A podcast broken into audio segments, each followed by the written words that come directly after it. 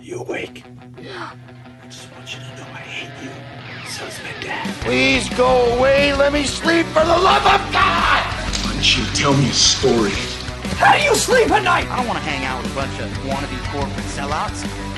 Rock and roll bedtime stories exist to lay waste to the rumor innu- innuendo. Actually, probably not lay waste to it. Uh, that's aggressive. Way waste. it's it's here to set straight the rumor and innuendo you've heard about your favorite rock and roll bands. It's hosted by a couple of nerds. I'm one of them. My name is Brian, and speak for yourself. I'm Murdoch. and Murdoch and I met by being two nerds who were supposed to be working, but instead stood around and talked about rock and roll history. So, but we were at a radio station, a classic rock radio station, nonetheless. So it seemed okay. Uh, so we've started doing this, and you guys have responded. Thank you for uh, returning visitors to the pod. Uh, you can get involved. We are the story guys at gmail.com to email us and and maybe send in a request if there is a story that you would like us to do the research on. We will jump in and do it. Um, it's actually crazy that we've done this many episodes and not done anything involving Guns N' Roses at this point. Oh my gosh. We haven't done anything involving Guns N' Roses. First oh, off, man. you alone could probably write a book about GNR yourself because you're a walking encyclopedia. This is like one of the uh, original things that we used to talk about is Axl and the crew. So that's that's the number one reason that it's weird. The second one is that there are so many rock and roll bedtime stories uh, about Guns N' Roses. Like there are so many random crazy rumors and things that you've heard. If you've ever listened to rock and roll in the last 30 years uh, you have heard some random story about their antics right? And and it's a lot of bands you look up and you're like i wonder if there's a crazy story about marshall tucker band or whatever right? And you have to dig around and you can find like one you look up guns N' roses crazy rock and roll excess like as your google search and you're basically just going to get like 500 pages of stuff including a bunch Yeah. of articles in every major rock and roll publication over the last 20 or 30 years documenting these things with giant countdown lists. Like they are known they're kind of like the poster children for rock and roll bedtime stories uh, or at least in terms of stories of excess. So that's that's crazy. I will say there are a lot of things we're not going to cover on this show. We're not going to do a full try to get in all of the uh, guns N' roses stories because that would take like 17 hours to even start to scratch the surface and, yeah. and right. and we're not going to do an Ax- Axl getting in a fight story because there are so many of those. Uh, Axl getting in a fight with David Bowie. Axl getting in a fight with the guy from Thelonious uh, Monster. Axl getting in a fight with a female cop. Like all of these Yeah. things exist in the universe. We're not going to do Axl getting into a fight with all kinds of women that he's sleeping with. Axl getting in a fight with his other bandmates. Yeah, we're just we're going to skip all of those. Um, Yeah. Also, by the way, if you've never seen the YouTube video, this is very easy to find and very quick. If you want to see the last performance of Steven Adler before he got fired from Guns N' Roses, type in Guns N' Roses Farm Aid, and they introduce them. And Steven Adler comes out on stage pointing at the crowd, and then he falls into his own kit. And then they get up and they they play Civil War. And the true story behind that was he'd never rehearsed that song and you'll see Slash's back is to the audience because he's facing Steven the whole time to sort of ex- show him where the changes are, and he plays it like without a hitch. And then they were like, "He's fired because he's on drugs." Well, whi- which is some amazing hypocrisy. We're gonna we're gonna talk about that. It's really funny that you jumped to Steven Adler because there definitely is a GNR's drug and alcohol policy was pretty hypocritical element to this story. So we'll get there. But I will also say that I don't think we'll ever do an episode on this story about the recording of Rocket Queen. I just don't think that that's good for us because this is a family show. So we'll leave that one Yeah. alone too. As soon as we get this on uh, the interwebs and when we're talking about this on Facebook, as we often do, you guys jump in and, and have a lot to say about the different uh, topics that we discuss.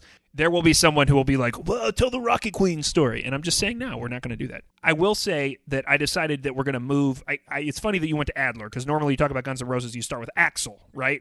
Okay. I'm Yeah. gonna I'm gonna move the spotlight from Axl over to the guy in the top hat, our friend Slash. Is he your favorite GNR member? Who's your favorite member?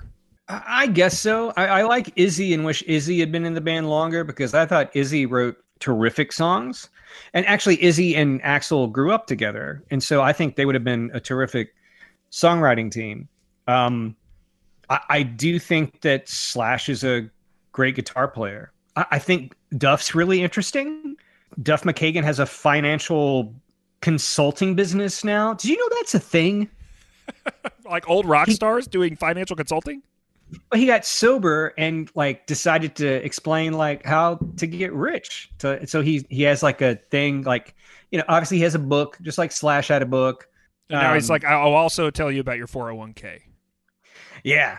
I do know that the reason I like Slash, my favorite thing, fact about Slash, you're going to tell me something I'm, I'm sure I haven't heard before. My favorite fact about Slash is he recorded most of his guitar solos for Your Illusion 1 and 2 laying on his back in like a studio by himself. Kind of like everyone else like did like Axl did, you know, you everyone did like isolation everything. Like he did the solos by himself. You have left out the fact that he was very high on heroin the entire time.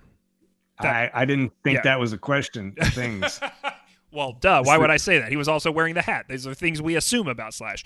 Okay, so uh, r- before I jump into this story, I will tell one almost personal story about an encounter with Slash. I wonder if you remember this. So, do you remember friend of the old pod? Uh, Mark and I have had several podcasts together, but friend of our old pod, uh, Rob Fee, who now uh, works for Marvel and Disney. Yeah. So, Rob Fee uh, at one point told me he knew Slash. Do you remember this? No, I don't remember this at all. So I f- I don't even remember how this came up, but we basically realized that we were both going to go to this Aerosmith show, at which Slash was going to be opening with the Snakepit, Wow, weird. and so it's a little bit out of town. So we both drove, and I text him when I get there, thinking because he kept bragging about how he was had been hanging out with Slash on tour. I keep thinking he's going to invite me back to the trailer. So I'm texting him at the venue, and then he just responds to the text with a picture of him with Slash with no invitation. Yeah. He's just like clearly backstage with Slash. He's like, Yeah, no, man, life is good. I'm back here. You're not. Um, I'm not putting my name on the line for you at all. But uh, no hard feelings. I probably wouldn't have done it either. And and Rob has gone on to some great things. Like I said, I think he is is making Spider-Man comics. It's uh, unreal. Um, oh my gosh. yeah, that's actually what he's doing now. Is like writing storylines for Spider-Man comics for Marvel. All that to Saul say, Hudson. I'm ready for the Saul Hudson story. well, before we get to him, we actually have to start somewhere else uh, in the time period in which the story takes place, which is the movie theater. Let's go to the movies for a second. In 1987, which is the year Appetite for Destruction comes out, there's Yeah. there's a movie that came out. Let's see if you remember this movie. It starred a guy named who was would later go on to be a U.S. governor. His name was Arnold Schwarzenegger. Yeah. The Predator. The name of the movie Term- was uh, yeah. The name of the movie was Predator. He says the jungle just came alive and took him.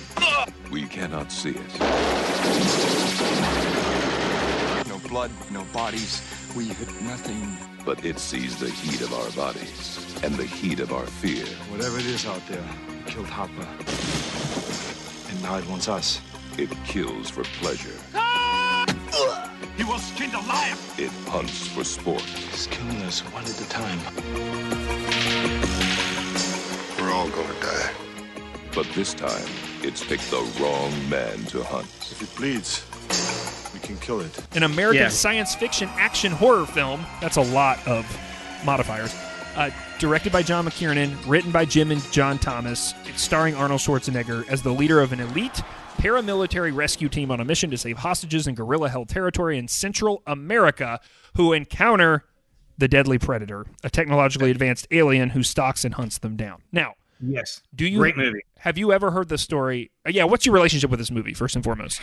Okay, so I love this movie. I loved Alien versus Predator. I loved all those weird movies afterwards um, as well that were totally strange. So, so that's my stuff. And I, I really thought, you know, I didn't like Terminator as much, but like I liked him. I like uh, Kindergarten Cop and Twins and Jingle All the Way. Like I like Arnold's terrible movies. You so, know? so do you know where the idea for Predator came from?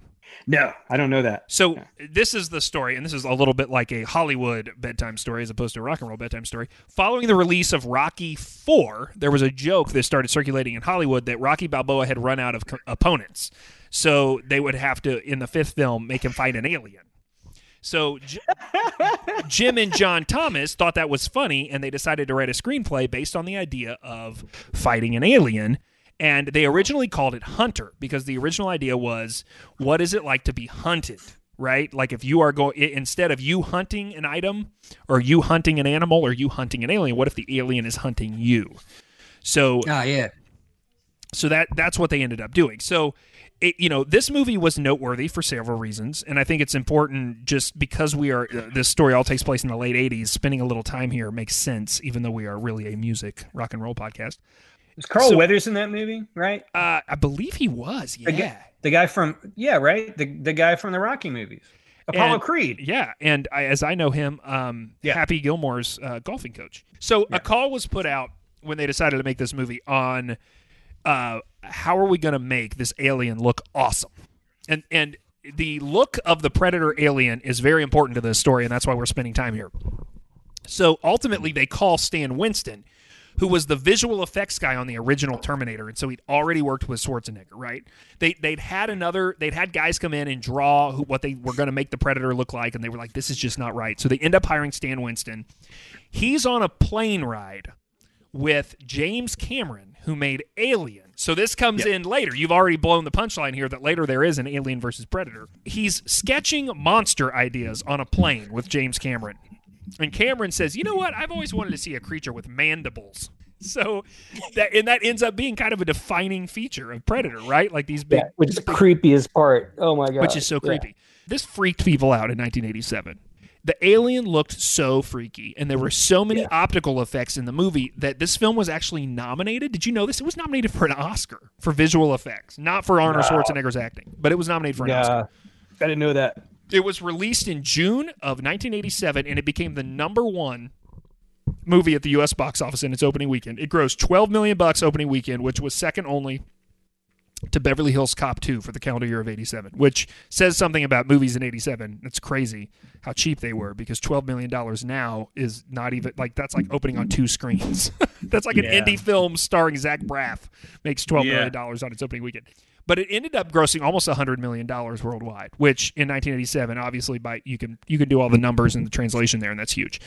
There's been a lot of films since then about Predator, including a 2018 reboot that I highly recommend. It's hilarious. Uh, but more than that, it spawned this whole subgenre, right? There's all of this Predator stuff. There's Predator video games. There's Predator novels, like dozens of novels. And as you already mentioned, there is the spin-off where Predator jumps universes and fights Alien. And there's two Predator versus Alien movies, but we are not here to talk about Alien versus Predator.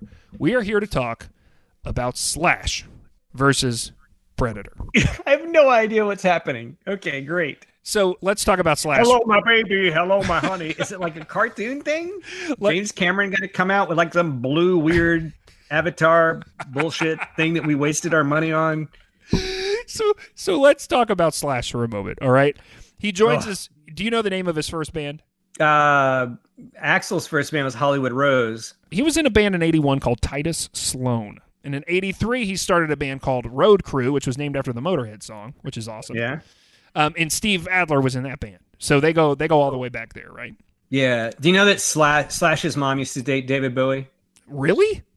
oh, he, yeah. he I've heard that. he he talked about waking up like as a kid. He remember like waking up and like David Bowie's in his house with his mom. So do you think Slash's mom was mad when Axl hit David Bowie? I don't know. And they kind of became friends after that. Like David Bowie and Axl were cool after that. It wasn't like the Vince Neil Motley Crue thing where Axl wrote a whole song about him being a douchebag. Like Axel and David Bowie were all right after that. So Um, no, so we're at the Road Crew, and Adler's in that band. All right, so keep well, going. and, and they they need a bass player. And so they put an ad in the newspaper and they meet this guy named Duff McKagan. He's from Seattle or Portland. He's from the Pacific Northwest. Then Yeah. they then they start auditioning singers, uh, including Ron Reyes, who was in Black Flag. And they start working on material, including a song that eventually does become Rocket Queen. And then Slash disbands the group because they can't find a singer. And he also feels like Steven Adler does not work as hard as he and uh, Duff do. He then, with Adler, joins another band called Hollywood Rose, and that's where you guys, Yep. right? And and Right. that band had a singer already named Axl Rose and a guitarist named Izzy Stradlin. And then he plays in a band called Black Sheep. And he also auditions for another band, which I did not know this. Do you know who he auditioned for? oh, he did. He auditioned for he auditioned for a great band. He he auditioned for Poison. Yeah, that's right. Yeah, he auditioned for Poison, and they didn't like him. Can you imagine a version of Poison with Slash instead of CC Peniston or whoever? Or, no, CC Peniston, CC DeVille. CC Peniston was not in Poison. oh my god! But I mean, come on, like how significant in pop culture are these guys from Poison?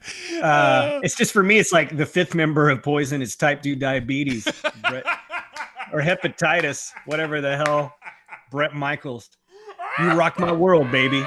So before CC got hired, Slash auditioned for that band, and it's, it's totally weird because Poison had like those day glow green flyers, like they were always that band. Oh yeah, yeah, yeah. Like, yeah, on the on the Sunset Strip, they had the the flyers that let everybody know they were Poison, you know. But the girls liked them because they dress like chicks. So I more than all the rest of them. I also really want if there's anyone listening who's great in Photoshop, if somebody wants to send us a Photoshop picture of Poison with CC Peniston as a member. or slash with big blonde hair. Oh my god. Uh, okay, so in June 1985, by the way, that email address is we are the story guys at gmail.com. Um, yeah. in, in June 1985, Slash was asked by Axl Rose and Izzy Stradlin to join the newly founded Guns N' Roses.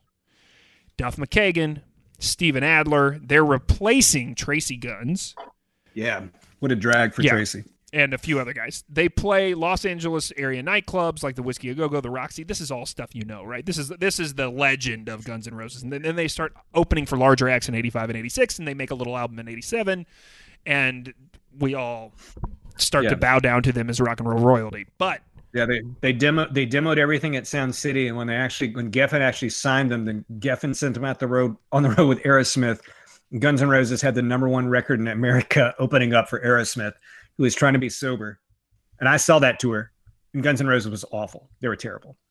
Anyway, So this sets the stage for where they are in 1989. Okay, so Predator comes out in the middle of 87. So does Appetite for Destruction. These guys go on a world tour. Everyone's talking about them. This album starts to blow up. And then they come back, and in 89, they take a hiatus in LA. Slash, at this point, has developed quite a bit of a drug problem. You hear about this more when you get to when you start to read in his autobiography and in other places about the recording of the Use Your Illusion albums. And for instance, like, what is your opinion of the song Coma? Oh yeah, I love the long ones. That and Locomotive. It feels like you're in a coma, baby. I don't wanna. So, so Slash openly says he wrote that in a pure on heroin delirium. Yeah, I love that song. It's said- a great song. He says, "quote There's not a lot of technique." if you I, I I like uh I like Coma because it's like the chorus, like the one of the final choruses, it's like the you put on it's the headphone song, right? Yeah, I mean, obviously, right? And so the the chorus is done like with a chorus pedal. So like it's got crazy effects on it. That record, despite whatever, like that they put out both those records at the same time and totally weird craziness or whatever. That song Locomotive's fun because it's a very Rolling Stones cool song because you put on the cans, put on the headphones, and you can hear the very distinct different guitars from Izzy and Slash. They're playing two very different things that are very prominent. And um, I thought that record w- was mixed really well and Well, really so cool. you- Matt you know they wasted a whole bunch of time but when they finally when they finally sat down to like oh my god we have to get this record out they did it in 36 days and it's Yes. 36 songs so they literally did a song a day over that period Yeah. of, a, of a month and a little bit um Yeah. and that takes more than. That takes more than heroin, my buddy. yeah, I tell you. my buddy. Uh, Slash apparently also gives in to Axl's demands for synthetic instrumentation. like Um, no, November Rain and stuff. Yeah, yeah, yeah, yeah. So you know they were, they, you know, there's this whole push and pull, and we talked about this a little bit, kind of in passing in the Van Halen episode about synthetic instrumentation and keyboards, and uh, you know, I mean, anyone that kind of knows rock and roll knows that there this battle happens in the '80s, right? Because you have new wave and you have post post. I'm not saying post punk, but post the punk movement, you have things start to happen in the '80s where people start to use things that are not pure instruments, and so there is uh, there is a little bit of a reaction to that in certain corners of rock and roll, and so saying, "Hey, we're going to do things that are not." Produced right here in the studio or that might be produced by machines is a decision that all these bands have to make and and some bands and some members are more pro uh, than others. So anyway, th- this is a rabbit trail around the story, but I think we have adequately set the scene that these guys uh, are doing a lot of drugs. Uh, Slash in particular is doing a lot of drugs. He's bored because this story actually takes place a little bit before they start that recording session, and he's hanging out in L.A. and he's drinking a lot of Jack Daniels and doing a lot of heroin. And he he admits 89 to 91 he was heroin was his thing. This is of note because Slash continues to play in the band, and this is around the time Steven Adler gets kicked out of the band, which you've already talked about with that famous uh, Farm Aid incident. You know, their whole thing about that was that Steven Adler couldn't kick his drug habit, right? Right. There's too many people in this band that are messing, dancing with Mr. Brownstone. That's well- what Axl said. They did four shows with the Rolling Stones, and that's what Axl said on stage. He was like, "This is gonna be one of the last shows of Guns N' Roses." I like. I used to have that one of those shows on cassette, and I had the one where he said they were gonna break up. so weird. So so th- this story gets a little muddy. The story where we're landing today. I'm ready. but it's during this period where Slash is spending a lot of time doing a lot of things and putting a lot of things into his body that he probably should not be doing. He starts having hallucinations because he's doing so much. He's at a golf resort in Arizona and he starts doubling up on heroin and cocaine. He comes out of his hotel room and he starts running around and he's got no clothes on. Yeah, naked. That's great. Yeah. So he starts yelling that he's being chased, but the folks around him do not see evidence of what might be chasing him. Slash says it's the predator. the predator with quote rubbery looking dreadlocks is chasing after me with machine guns and harpoons. Ah, And man, in an- drag. In an attempt to combat the creatures, Slash decides he's going to punch through a glass door. And then he ends up jumping back through the glass door naked. And then he decides he needs someone to protect him. And so in this hotel, he finds a maid while he is running around and he starts to use the maid as a human shield. Which is what I would do. Absolutely. running through the hotel lobby and behind a lawnmower. And then he hides behind the lawnmower because he thinks behind the lawnmower the predator cannot get him. Yes. Okay, eventually the police are called. He sits down and gives a detailed description of his attack by the predator. He says in his autobiography, quote, I was still high enough that I told that story without a shred of self-consciousness. He just straight up tells the police, guys, you know about the predator, right? The predator has been chasing me, and it was all I could do to get away from the predator. I mean, Oh I don't want. I don't want to glorify drug usage, but I tell this story because I think it does the exact opposite. Because how terrifying would it be to think that you were being chased by mandible munching predator with machine guns and harpoons? That was the level of excess that was happening in the Guns N' Roses camp, and this has been documented in multiple places. This happened. He uh, Yeah. he got into the, a police into a police interrogation room and said, "Guys, the predator is after me, and I need your help." Yeah, paranoid delusions from lots of drug use is a drag, because that's that's kind of where you you have to stop. It's not really, it's not really recreational use anymore. The habitual thing you've already ran through that red light. You're now like, it's now part of the routine, and then it starts to affect your reality. And once it affects your reality and your ability to cognitive cognitively understand reality, um, yeah, then you're hosed, man. There's like, you know, you're, you know. So okay, so what happened? So he goes into police custody, Right. and he's and he he, he basically suffers no consequences from this. From what I can tell and from what I've researched, nothing happens. I mean, he was basically set free. So he, you know, outside of destroying some property maybe or paying some fines, he's it's not like he really did anything other than embarrass himself. But it points out how crazy. I mean, remember, this was a band that a few years before this was was labeled like as they're looking for a record label is labeled as the, quote unquote the most dangerous band in the world as as a marketing ploy. This is what they're supposed to do. He's playing a part, and this is where you get into this whole idea about rock and roll and the the importance we assign it and what people are uh, who's resp- you know is the public responsible and and what do they carry as an onus in situations like this. Like it's all a, a larger conversation.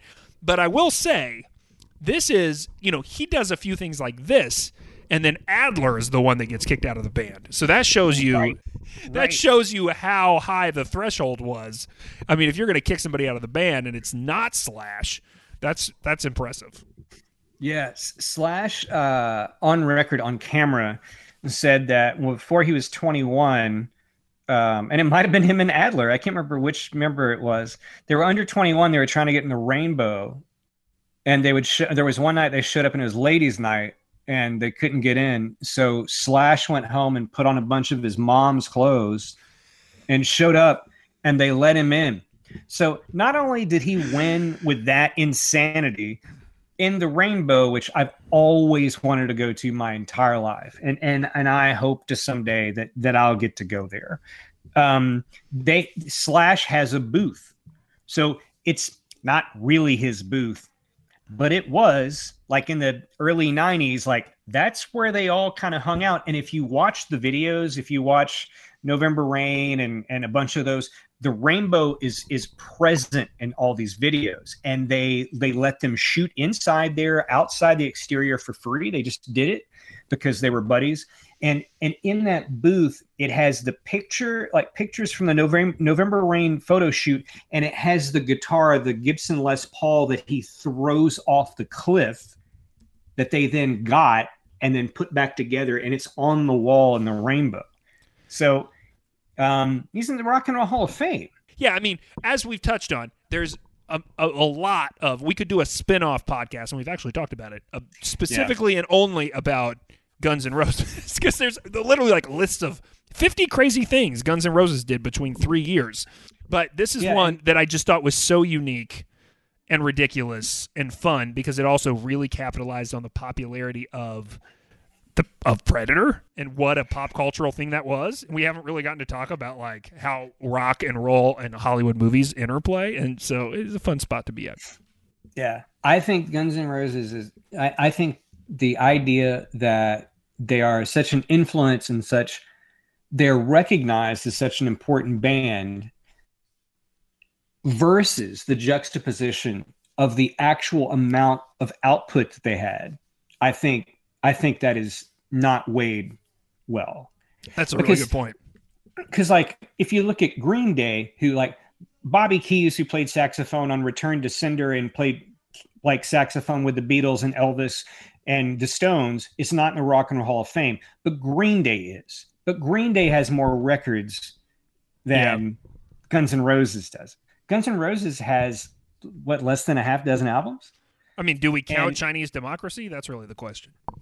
That's it. Like, does it count? Like, does the spaghetti incident count? Yeah, You know, with the Charlie Manson songs. yeah, dude.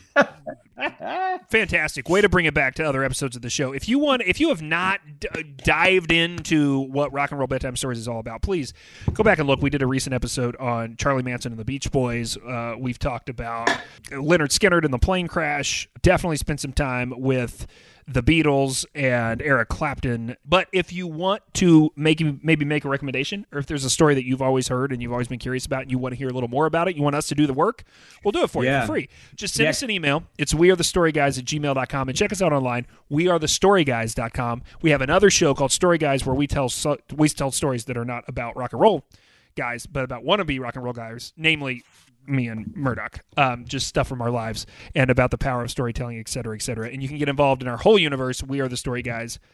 Dot com is the address for that. Anything you want to uh, you want to leave us with today, Mark? Hey, everybody, keep telling stories.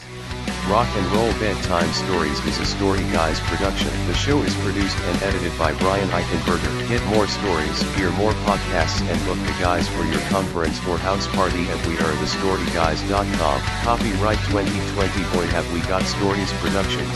All rights reserved.